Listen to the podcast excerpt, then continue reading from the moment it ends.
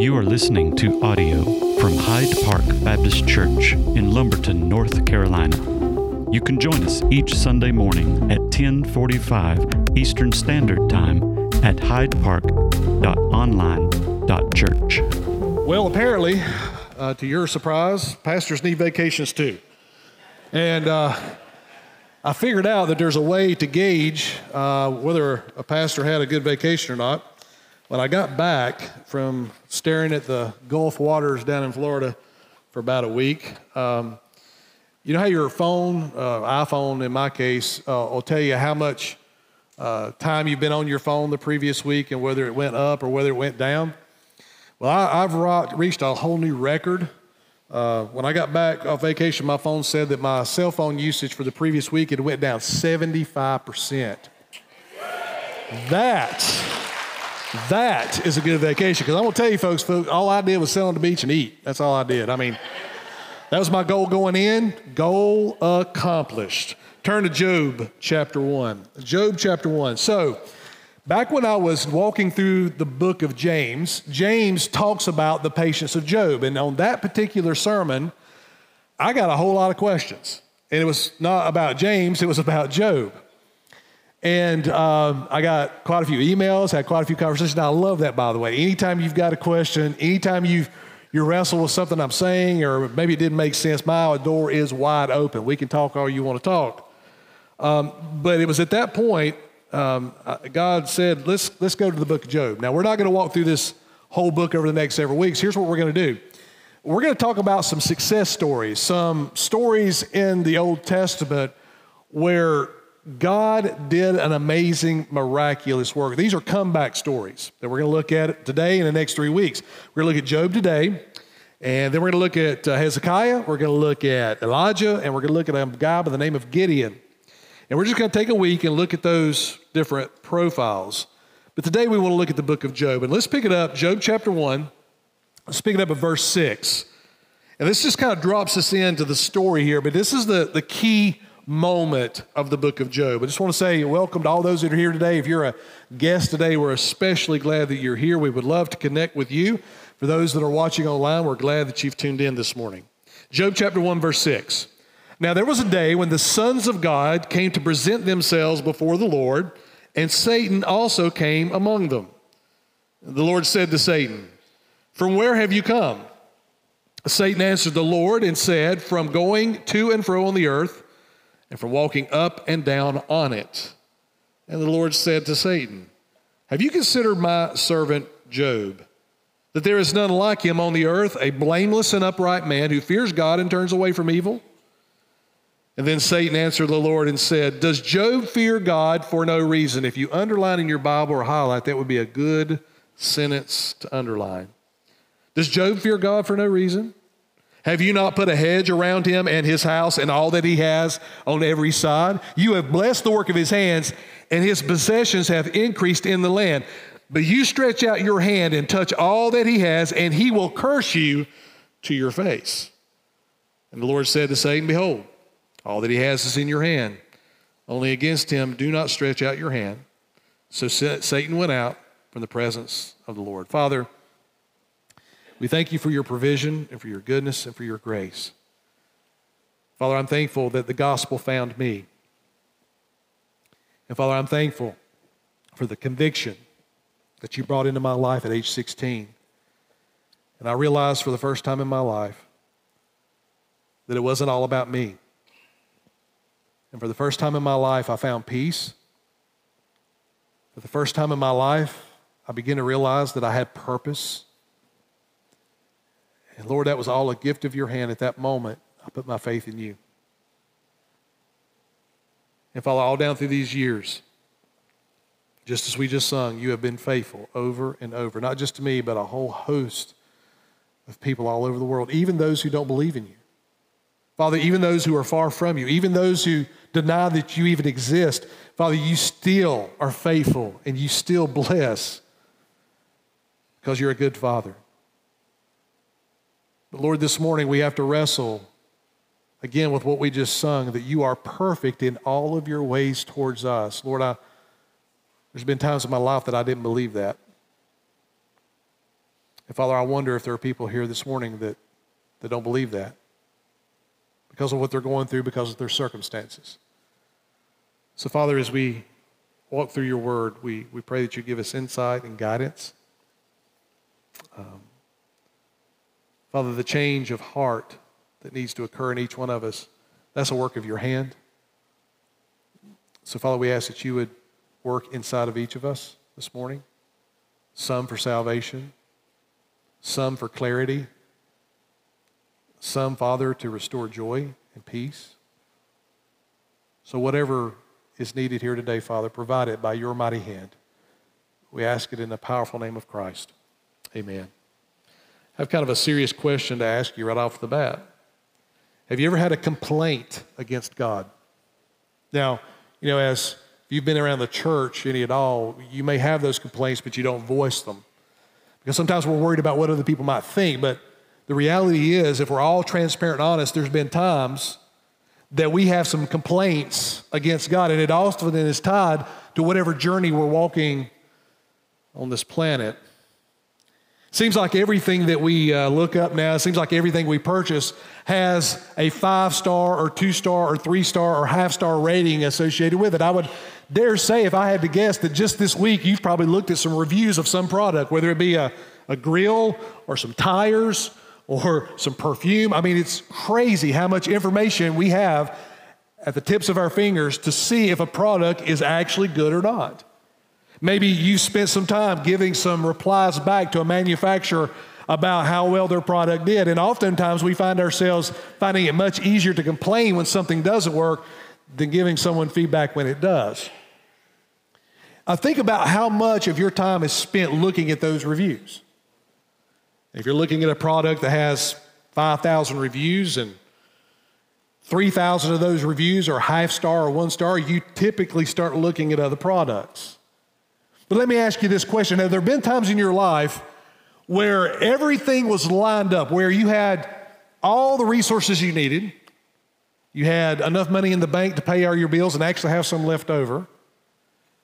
Your job was going well, your family was thriving, your marriage was doing great. And at that moment, on that mountaintop, you were giving God five stars. You're doing awesome, God. Everything's great. I love you. I, I adore you. I worship you. Oh, I'm going to pray and I'm going to get in God's word. And, and man, I'm going to walk out my faith. But I don't know if you've spent much time in the mountains. I love the mountains. I love hiking in the mountains. And here's what I found on some of these long hikes that I've been on is I spend a whole lot of time going up and going down, but there's not a whole lot of time spent on the pinnacle of whatever mountain I just went up. If you ever notice how the valley floors are much longer than the top of the mountain, well, that's a good, well, illustration of life itself. Those moments of pure elation where everything is working out according to our hopes and dreams seem to be rather short lived. And it seems as though we're either getting ready to come across the top of the mountain or go off into a valley. And some of you find yourselves this morning in the deepest part of the deepest valley you've ever been in. And right now, at this moment, you're giving God about a half star because that's what we typically do, including myself. When our, when our circumstances are good, God, you're the greatest ever. When our circumstances are not so good and we're hurting, we have a lot of life questions, we tend to do what? We tend to blame God, doubt God. We, we tend to believe that God is somewhere off running the universe and has forgotten about us. It's in those moments in the valleys where we look around and because we don't see our circumstances changing on the time frame in which we have set before God, then we begin to have some really deep questions about whether God even loves us at all. Folks, this is the book of Job. We're going to fly over the book of Job at about 35,000 feet. We're, we're just going to hit the high spots this morning. But what Job is going to deal with is this question What should we do in the gap between our suffering and God's seeming silence. Are you there this morning? Maybe you've been there. Maybe, maybe you're on the mountain this morning. Maybe things are lined up, things are going great. But trust me, you can look back at some times when it wasn't going so good. Well, this sermon is for you. Maybe for you this morning, you're in the valley. Maybe you're in the descent into this place and you don't know what the outlook is going to be. You don't know where the end is. You don't know how long this is going to last. What do we do? When we're in the middle of that suffering and it seems like God doesn't really care. We don't know who authored the book of Job. The book of Job is a prized piece of just literary genius. This book has so much in it. It's rather hard to read at points, but we don't know who wrote this book. And we don't know the date of this book. So if we don't know the author, oftentimes we don't know the date. And the thing about Job, when we read the book, we it seems to indicate that this is a very, very old, old book. As a matter of fact, many theologians believe that this is the oldest book in the entire canon as far as the time in which it was set. Job, I believe, was a literal person. And I believe that Job suffered in a literal, very literal way, which we're going to look at in just a moment. The first part of this book is narrative, it's a story. And that story shifts scenes. The first scene is going to be on earth. And we're going to learn a little bit about Job and his background and his life. And then almost immediately, the scene is going to shift into the throne room of God. And we're going to have a story play out in the throne room of God that is going to directly affect Job's life. And then the story is going to shift back to Job. But then from chapters chapter 2 verse 11 all the way to chapter 38 we have poetry. And sometimes that's what poses a great difficulty in reading all of those chapters because it gets really deep and it's very emotionally driven. Poetry in the Bible, and we have a lot of it, is driven by emotions. And we're going to see Job at the deepest, deepest place of his existence. Maybe you're suffering right now, and maybe you be, you're thinking the same way Job was thinking. Job was thinking that God was apathetic indifferent. The reason Job thought that is because his scenario doesn't change, it gets worse. And not only does it get worse, but week after week after week, we don't know how long, how much time transpired in the book of Job. I've tried to figure that out. It could be weeks, it could be months, I don't know. But what I do know is that as day leads into day and week leads into week, this man's suffering gets worse and worse and worse. So Job, in his mind and in his thinking, says, well, well, God must be apathetic. If God is altogether powerful and he's altogether loving, if God controls the universe, then where is he in my suffering? That's a pretty good question, isn't it? Well, maybe he's just blind. Maybe he's not aware. Or maybe he simply doesn't care. This is when we begin to downgrade God. When we have these questions in the middle of our suffering, if we don't have something to anchor our life, often the result is bitterness, and often the result is I am done. I'm done with church, I'm done with the Bible, I'm done with praying, I'm done. So let's pick it up with verse 1 and let's learn a little bit about Job because there's some things you need to know about Job. There was a man in the land of Uz whose name was Job. We, we call him Job, but the Hebrew pronunciation of his name is actually Eob. That's the Hebrew pronunciation, but I don't, I'm not going to use that because it's, well, it's awkward. And that was, that, and that man was blameless and upright, one who feared God and turned away from evil. So what do we learn about Job? We found out that Job was a righteous man. We find out that Job was a man who put his faith in God. We find out that Job feared God, reverenced God, honored God, and worshiped God. But that's not all we learn. Look at verse 2. There were born to him seven sons and three daughters. He possessed 7,000 sheep, 3,000 camels, 500 yoke of oxen, 500 female donkeys, and very many servants. And this man was greatest of all the people of the East. So not only do we find out that, God, that Job was a righteous man who loved God, we also find out that Job was a wealthy man. Now, when you read all these numbers about sheep and donkeys and camels, it may not mean a lot to us, but in his culture, this man was wealthy. This guy is the Bill Gates or the Elon Musk of his day. Everybody knew who Job was.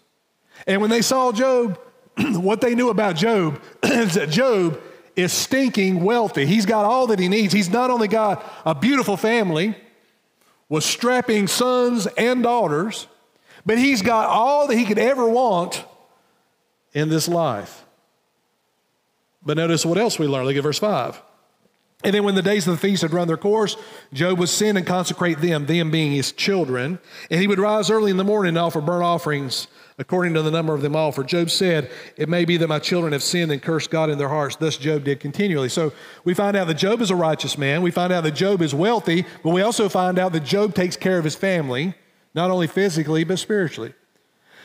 so we can summarize this Job is a good guy. Job is a straight up, honest guy and that God has blessed him abundantly, and he has a whole lot of material wealth. Now the scene moves into the throne room of God. There was a day when the sons of God came to present themselves before the Lord, and Satan also come among them. This may shock you, but when we read through Scripture, both Old and New Testament, we find out something very amazing and unique that Satan actually has access to the throne room of God. And, and, when you look at Satan, and Satan being the accuser, Satan being the, the evil one that walks upon this earth, Satan being the one who is the liar, the destroyer, the killer, that's him. That every time we find him in the throne room of God, you know what he's doing? He's accusing the righteous, lying, accusing, tearing down. That's what he does. So here is Satan in the throne room of God And Satan hears God say, Hey, I know you're wandering upon the earth and I know you're the destroyer. Have you ever considered my guy, my guy right over here, Job? Have you ever thought about him? You know, he's righteous. He worships me. He loves me. He's devoted to me. His family is devoted to me.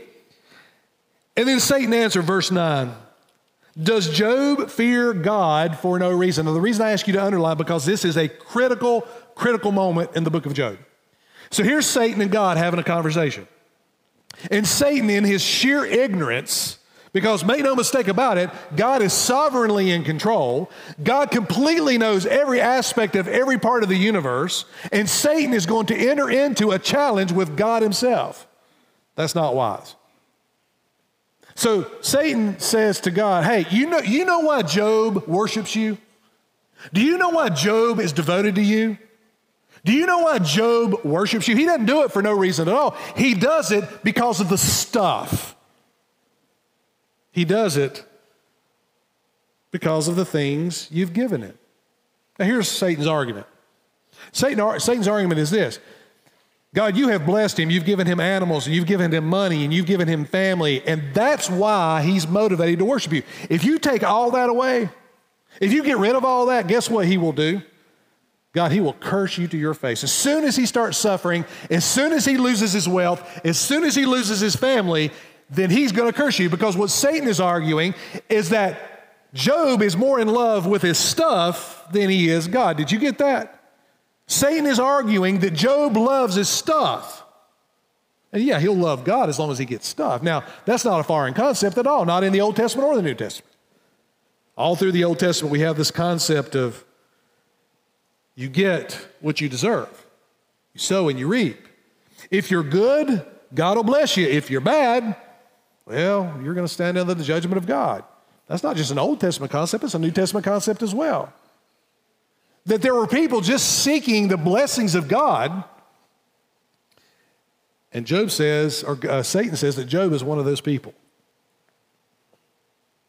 So take it all away. And notice what he'll do he'll curse you. God says, okay, I'm going to give him over into your hand. He's going to allow Satan, I want you to notice this God allows Satan to destroy all of Job's wealth. Now, notice this Satan does not have the power over Job until what? Until God allows him to have that space, which means that Satan, to this very day, can only do what God allows him to do. And one day, God will destroy him, and you need to understand that. Satan and God are not on the same, same level here. This is not two gods fighting with one another. This is a holy God who calls the shots with everything in the universe, including Satan. So, Satan, you can, you can go ahead and play your little game. Let's see how this works out. Verse 13 Now there was a day when his sons, Job and his sons and daughters, were eating and drinking and wine in their oldest brother's house. And there came a messenger to Job and said, The ox were plowing and the donkeys were feeding beside them, and the Sabeans fell upon them and took them and struck down the servants with the edge of the sword, and I'm the only one who've escaped. Now, if you read all these verses, here's what you're going to find out servant after servant comes, and every one of those servants have bad news. And the bad news is this Hey, Job, you've lost all your servants. Hey, Job, you've lost all your animals. Hey, Job, you've lost all your money. Hey, Job, you've lost all of your family. Every one of your children are dead. Talk about the baddest of all bad days. Job's just had it.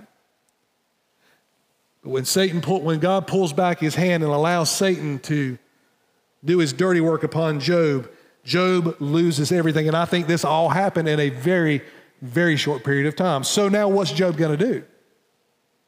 Was, was Job's faith in his wealth and his animals and his prestige and his power?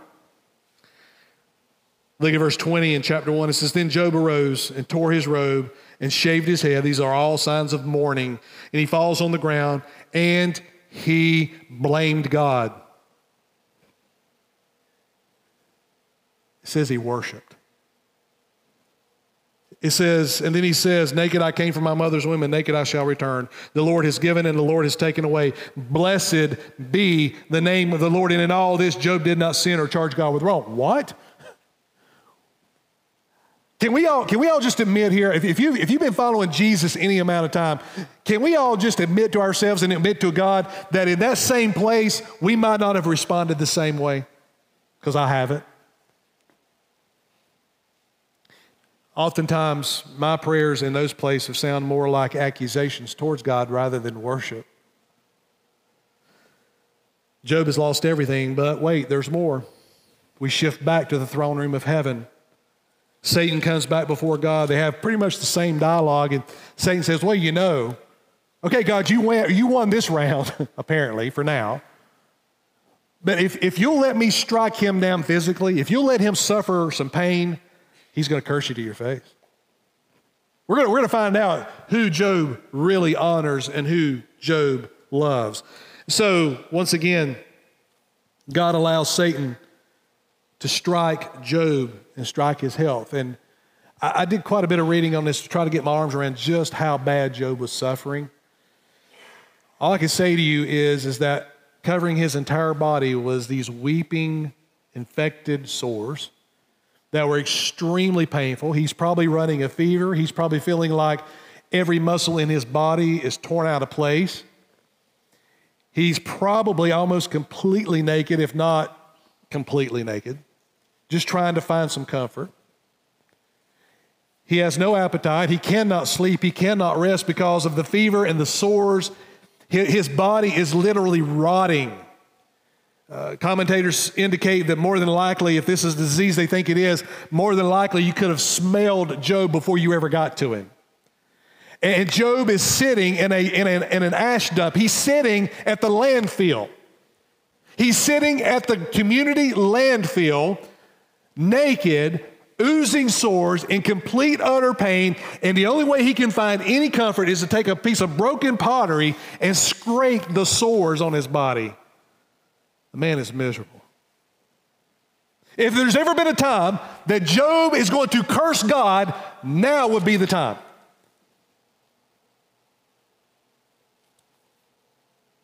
His wife has some advice for him. Men, don't you laugh. Men, do not laugh right here. don't you laugh.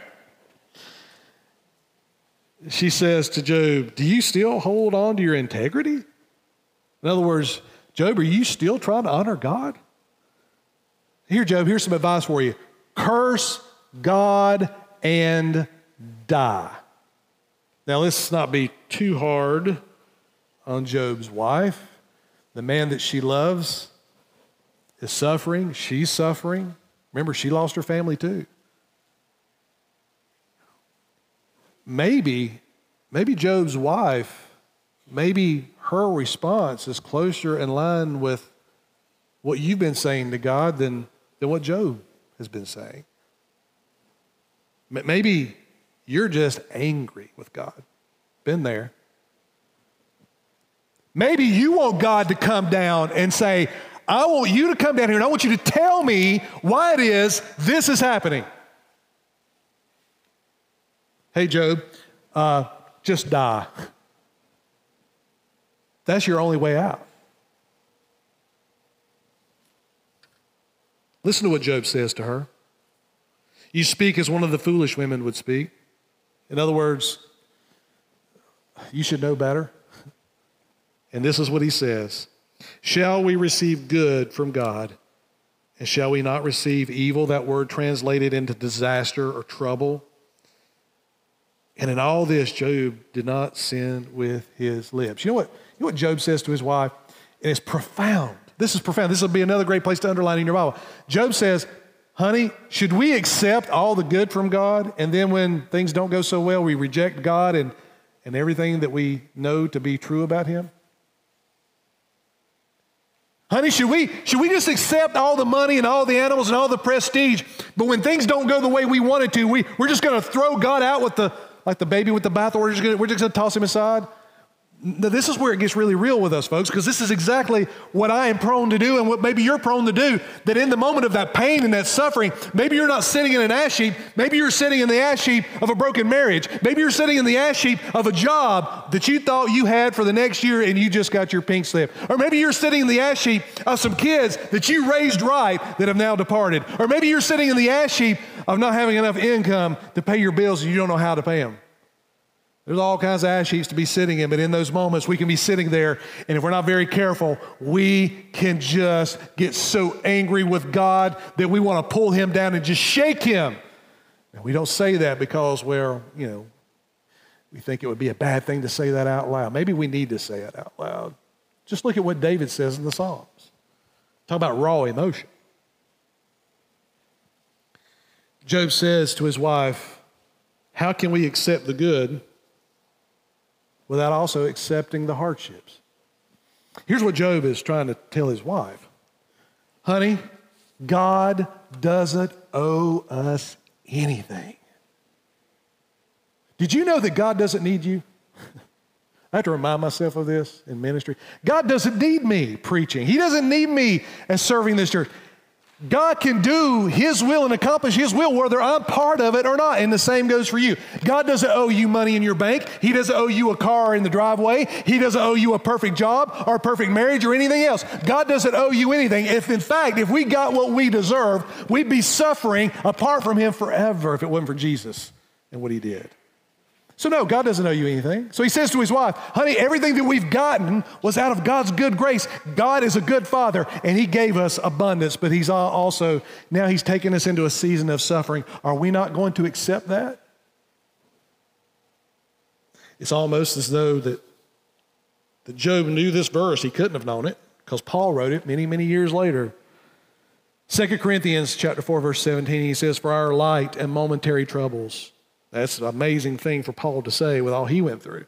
For our light and momentary troubles are achieving for us an eternal glory that far outweighs them all. All what does he mean by all? All the pain, all the suffering, that God is up to something. Just as much as he's up to something in the good, he's up to something in the bad.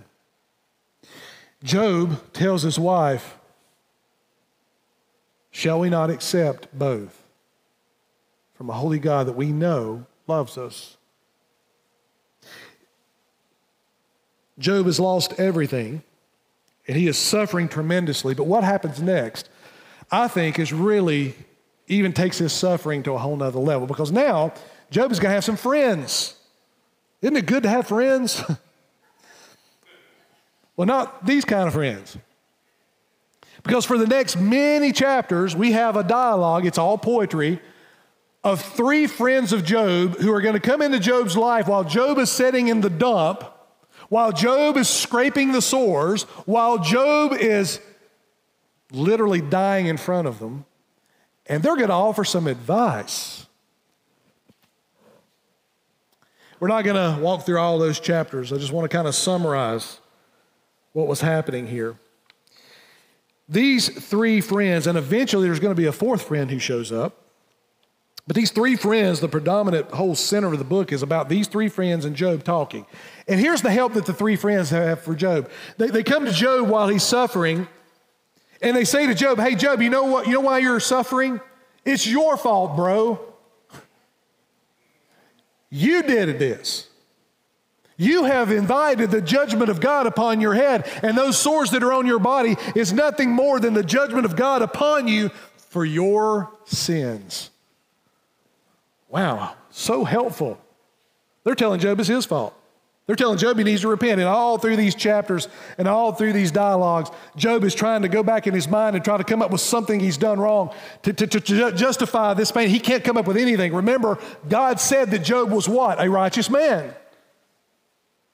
God tells us in that courtroom, in that throne room, we're saying that Job is a righteous man. The suffering that he is enduring is not because Job is a bad guy, it's because we live in a broken world and there's a guy named Satan who loves to kill, steal, and destroy. So we have these three friends.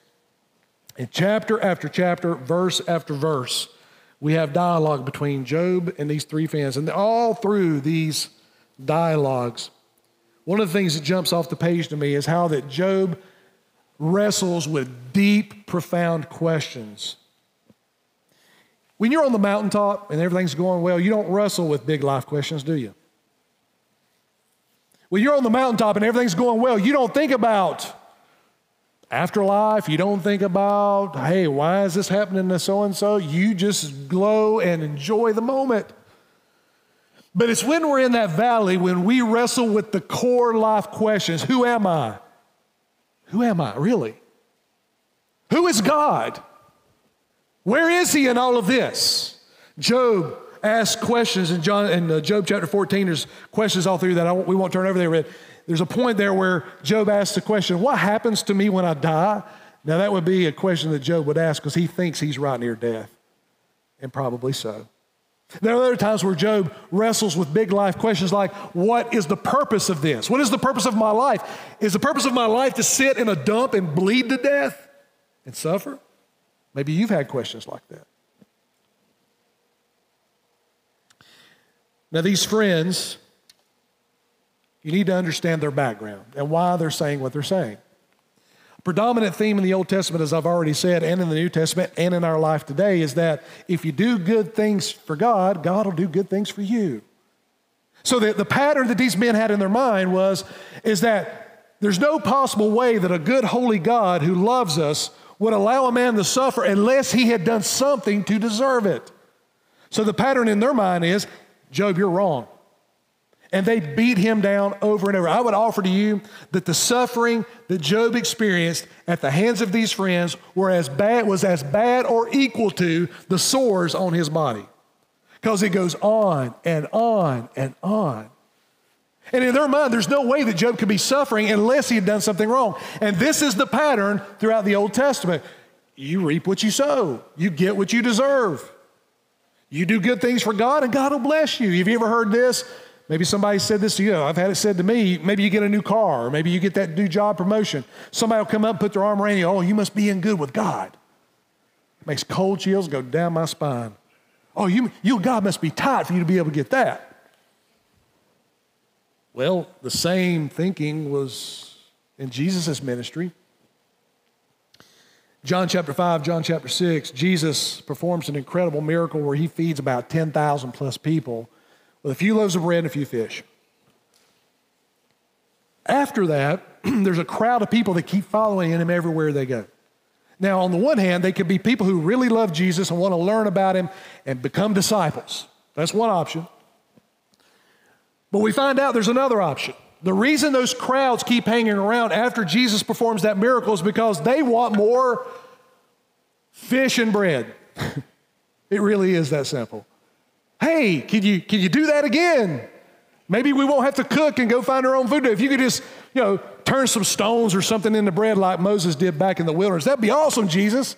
Well, Jesus has about enough of that. And in John chapter 6, he confronts that crowd, and here's what he says he says to them, Unless you are willing to eat my flesh and drink my blood, you have no part with me. Now, that's a strong statement, right? To a bunch of Jewish people.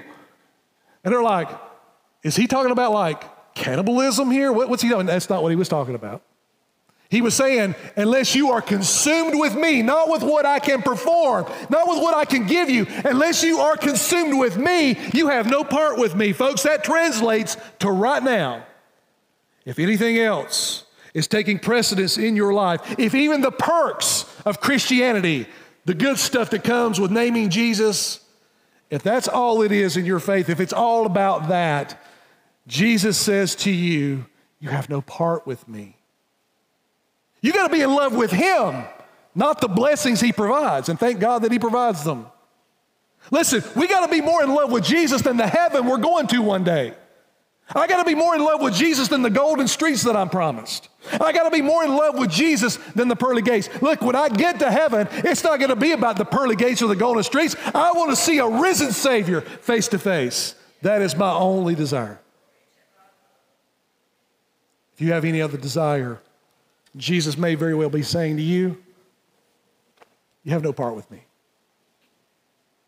We have the same problem today. There are people who continuously go to church out of legalism, not because they love God or love Jesus, because they feel obligated to do it. And you may be surprised to find out that there are people who go to church to check a box so that God will give them something good. Well, Lord, I showed up today. Now, give me my job raise or my, give me my, give me, give me my marriage fix or give me my, my fix for my kids or my grandkids. I showed up today. I did you a favor, God. I, put, I even went so far as to put some money into the offering. God, I have shown up. What are you going to do for me now?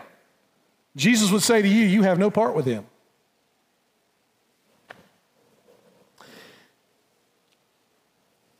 Job has some friends that can't see any other possibility here other than the fact that he sinned.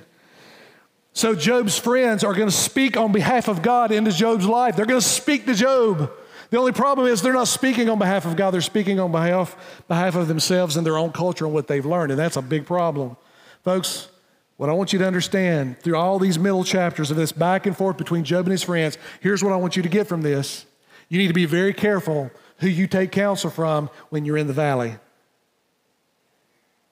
Wouldn't it be just like Satan in this moment? to bring three friends into Job's life to just drive him deeper into the ashes.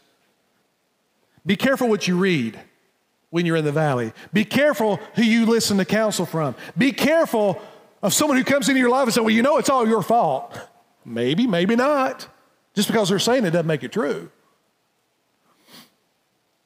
Would you like to know when I hear some of the worst? You want to know when I hear some of the worst counsel for families? I've done a lot of funerals down through the 18 years of ministry. And I go to the viewing with the family, and there's this one that sticks out. This happened multiple times, but there's this one funeral that sticks out in my mind of a, a young wife who lost her husband, wasn't here, was in another town. And it was a tragic accident, and um, families lined up. I remember the, the teenage kids are lined up. You know how the, the viewing goes. People come through and shake hands, and I've already went through grieved family. I'm just kind of hanging around talking to people, and I'm over here talking, and the wife is kind of right behind me, and I'm partially listening to the person I'm talking to, but I'm really listening to the conversation that's happening behind me. And there's a person in that line who is speaking to this now widow, young widow with young teenagers in the home, and they're giving her advice about what God says about this moment. And it was all I could do to not get all up in that conversation because this woman was absolutely driving this young lady into the ground. The same thing that the friends are saying to Job, she was saying, Well, you know, I, I know this is a tragic situation, but man, if you'll just repent, if you'll just, if you'll just get right with the Lord, it'll make it all better. I want to choke that person. I'm just being honest with you. Yeah, your pastor thinks like that sometimes. I just want to choke the life out of that person. Let me tell you how much bad, listen, in, that, in those funeral home settings, I have heard some of the worst counsel from church going people that I've ever heard in my life. Some of, some of y'all just need to stop talking at that funeral line. If you don't know what to say, just say, I love you, give them a hug, and walk on. Because your theology is not biblical and you're hurting that family. You're hurting them desperately bad. This goes for marriage counseling. I've heard people give counsel to couples that are going through a hard time, and it is ungodly, it is wrong, and it's going to destroy that marriage, all while they're thinking they're doing the right thing. And it, wouldn't it be just like Satan that in those moments, when you're in the deepest valley, that Satan will send some, some messengers by your way and they'll use God's name, but they'll not be saying what God says? Be careful where you take counsel from, especially when you're suffering. So let's, let's get to the answer. You want to you want to hear the answer? Turn over to Job chapter 30, 38 is where we're going. Job 38. So after all these chapters of Job and these friends, in chapter 31, Job says, I'm done. I'm done talking. He finally come to the end of his discussion. He'd had all these friends he could have, but yet there's one more friend named Elihu. Elihu comes in and adds another two or three chapters of really bad advice for Job. Job doesn't even respond. Job is done. You ever got there? Job, Job is so done, he don't even know what to say anymore. He doesn't even know what to speak. He doesn't have anything else to say. He doesn't want to hear any more words. He's done. So Elihu gives all of his advice. And then at chapter 38, it's time for God to speak. Now, all through these chapters, Job has been saying, God, I need to hear from you. I need you to come down here. At one point, I think it's in chapter 19, Job says to God, God, come down here and let's have a trial. And you put me on trial, you put me on the stand, and you question me 10 ways to Sunday. He doesn't say that, but you understand. You question me and show me where I've, where I've went wrong here. Well, God's been silent for a very long time. He's heard from his friends who were not really his friends at all. Now it's time for God to speak. God is going to speak some loving, caring words into Job's life. Let's take a look at them. Verse 1, 38. Then the Lord answered Job out of the whirlwind Who is it that darkens counsel by words without knowledge? Let me, let me update that. Here's what God says Who is it that questions my wisdom with such ignorance? Is that the comfort we were thinking we were going to hear? Um, yeah, that's kind of harsh, God. I mean, this guy's kind of beat down. He's, he's bleeding. He's still in the ash heap. And he's just took a beat down from his friends. And then God shows up and says, Hey, uh, who's been testing me with ignorance? Oh, was it you, Job? Now remember, God sees right past the circumstances and sees right into Job's heart. Not only does God know every word that Job has said, but he also knows the intents and motivations of Job's heart. Then he says this, verse 3 Dress for action like a man. God says, Job, man up. Wow. He says, I will question you, and you will make it known to me. For the next few chapters, you know what happens? Over and over again, God asks Job question after question. Just in this chapter, there's 24 questions from God in 41 verses. So, what's God up to here? Is God now gonna, gonna beat his righteous servant down even more? Of course not. But God is gonna teach Job something in the lowest point of his life, and his mind's gonna get blown. Look at verse 4. He said, Where were you when I laid the foundation of the earth? Tell me if you have understanding. Who determined its measurements? Surely, Job, you know. In other words, God saying, Hey, Job, uh, were you there when I spoke and hung the stars in the place? Hey, hey, Job, were you there when I laid the foundation of the earth? Hey, Job, were you there when I put the oceans in place? And he goes on and he says, Hey, Job, were you there when I created these vast beasts and put them in the oceans and put them on the dry land? Hey, Job, where were you? Because, Job, I know, I know because you've been demanding something of me. You're expecting something of me, but, Job, you need to understand something. There is a cosmic conflict going on. And Job, you see one minuscule part of this universe while I see the whole and I'm in control of it all. It's almost as though you and I are looking through the keyhole of a door into an art gallery. And we look through that little keyhole and we think we know what's best. We think we know what's supposed to happen. We think we know how our life is supposed to go. And then we take that little perspective and we thrust that on God and say, God, now you owe us what we're asking you for. And God says to Job, Job, you're looking through a keyhole. You have no idea. You have no idea what I'm up to or what I'm doing. Job, where were you? In other words, Job, your perspective is so small in the grand scheme of the work I'm doing in the world, I can't even begin to answer your questions. And if I did, you couldn't understand it. Listen, if God answered, if God came down and answered all of the whys of why your loved one passed away young in life, or if God were to come down and give you all the, the reasons why you had to go through cancer, if God were to come down and give you the answers to the questions you've got, you don't have the capacity to even begin to understand what God is going to tell you because He sees the whole, you see a keyhole. You're looking at a travel brochure. God sees the universe and all of its beauty, all of its glory, and He controls every aspect of it. So, Job, who are you to demand of me that I do what you want? That's a, that's a good thing to consider, isn't it? I think it's a healthy thing to consider. That in our limited understanding of life and what God is up to, we don't have the view that God has. We're only looking at what's directly in front of us. Whatever suffering you're in, you're looking at it. Job was looking at his suffering. And with the help of these friends, Job questions a whole lot of things about God and about himself. And in all that questioning, and in all that wondering, and in all that tension and all that pain, you know what we don't see? We don't see Job really worshiping.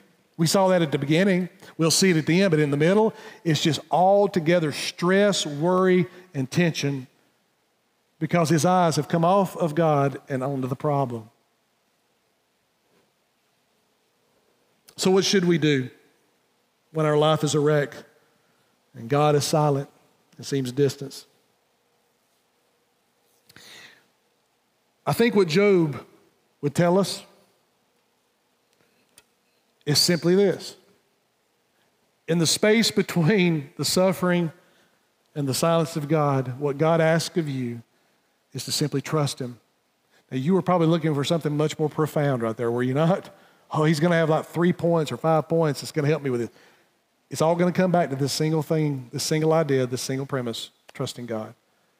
The broken marriage, the prodigal kids, the lack of resources, the loss of job, the loss of health. God is up to something in the good and in the not so good.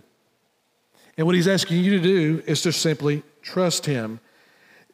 Job's great comeback, because that's what we're talking about is great comeback. Job's great comeback is not, and hear me clearly, is not the restoration of his money, his kids, his home, and his service. Because at the end of the book, we all focus on that chapter, that last paragraph. God just pours it all into Job's life. So if we're not careful when we get to the end of the book of Job, here's what we begin to think. The same thing the friends were thinking. If we do good things and we worship God and we do all these, then God's going to give us all this stuff. No, he doesn't owe you anything. Job's great comeback was not getting all of his stuff back. Job's great comeback was this. First of all, God gave him perseverance. The great gift that God gave him through this whole book was perseverance. Job should have died. Job, Job should have died right there in that ash pit. If it wasn't for God's provision, he would have certainly, certainly died. God gave him perseverance. God is going to give you perseverance in whatever valley you're in. Not only that, God gave Job perspective. That's what we need. In the, in the moment of our suffering, we need perspective, a much bigger perspective, a much bigger view. You see, you and I are going to live 80, maybe 100 years if God allows you to live that much here on this earth. You know what Solomon describes that as? A vapor, steam, here today, gone tomorrow. In the grand scheme of what God is doing, you're here for one little, little blip of time. And to all of our surprise, the universe does not revolve around you and I. So God is going to give you perseverance, but He's also going to give you perspective. And that perspective is, is that this holy God who's been in control all through the Old Testament, all through the New Testament, bringing all things together for his purposes, we can trust him. So God is going to give us perseverance. He's going to give us perspective. But you know what else he's going to give us? And this is the greatest thing. This, this, this is the great comeback. This is what Job got. Job got God's presence. That's what Job got. And you've got it even, even at a much more profound level. You got God's presence in the person of the Holy Spirit. If you are born again, God lives in you. The Bible says we are in Christ, Christ is in us. That's far better than what Job had. So, what is the purpose of your pain and your struggle? I don't know. but I know you can trust God with it. How much longer is it going to last?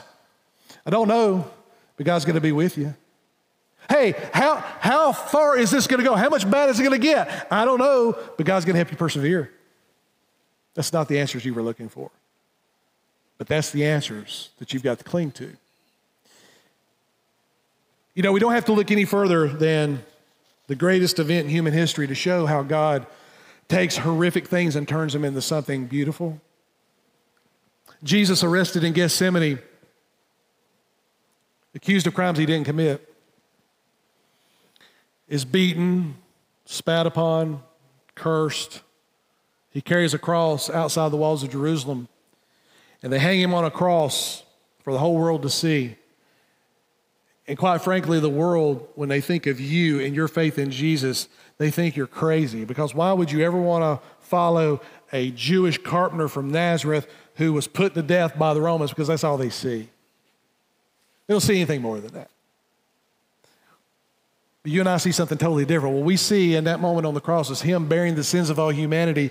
And it's in that place that I found my purpose. It's in that place that I, I found why I'm here. It's in that place and my faith in Jesus that gave me a reason to live. Is at age 16 that I had deep questions. I was absolute in rebellion. I had my own life and I thought the world revolved around me. And it was a moment in time where my parents prayed for me and prayed for me that I came to the realization that the world is much bigger than me. And there's things going on in the world that I can't control, but there's a God who is in control. And there's a God who is welcoming me into a relationship with Him through Jesus Christ. And it was at that moment when I surrendered to Him that I finally found what true life really is. And I've been walking this journey, still don't have all my questions answered.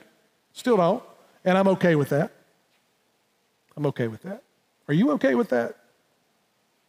But in that moment on the cross, God took something very ugly, very evil, very difficult, and very painful, and He turned it into something beautiful. What is that beauty?